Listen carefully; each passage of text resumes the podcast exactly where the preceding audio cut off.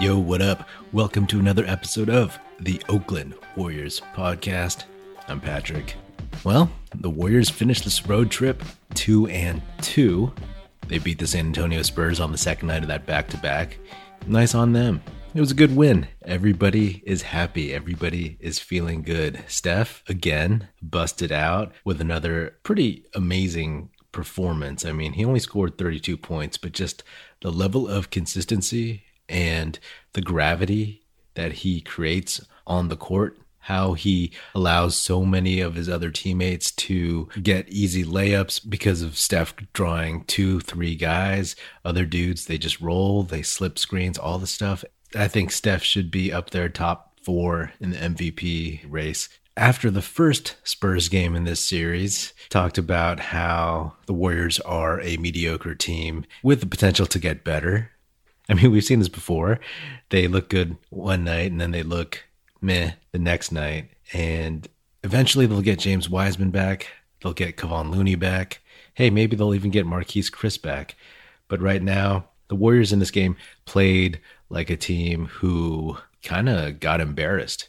I mean, they didn't get blown out the night before, but they definitely should have won that game. They blew a 14 point lead. They're clearly better than the Spurs, especially without Lamarcus Aldridge.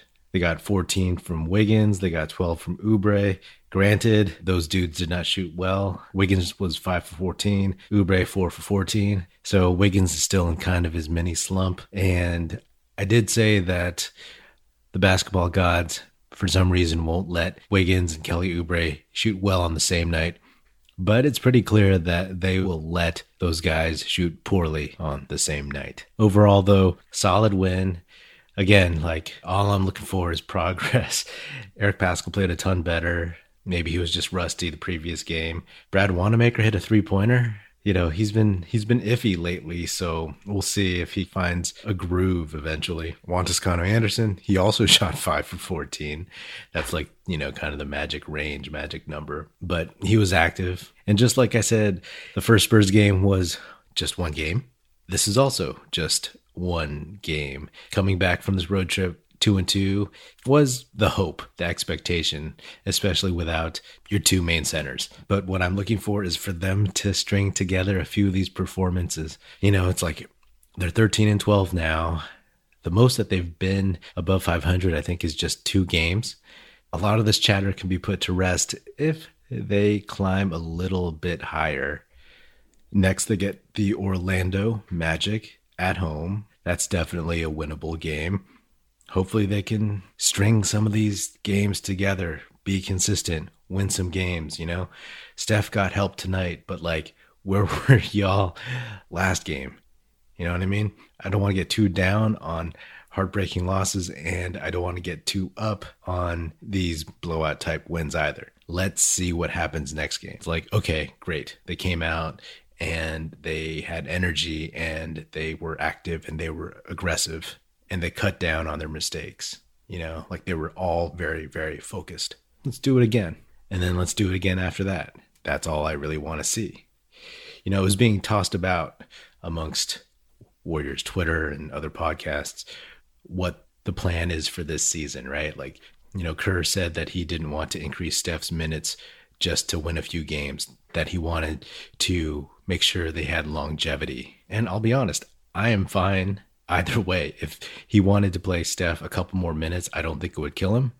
But if he wants to stick to his rotations, then fine. Someone else has to prove that he can pick up the slack. Steph can't save you every night, especially in this compacted schedule. If they want to get anywhere, they're just going to have to play better overall. And yeah, like in close games, I get it, right? If you see the second unit letting a lead slip away or getting further behind, you just want to turn off that faucet, right?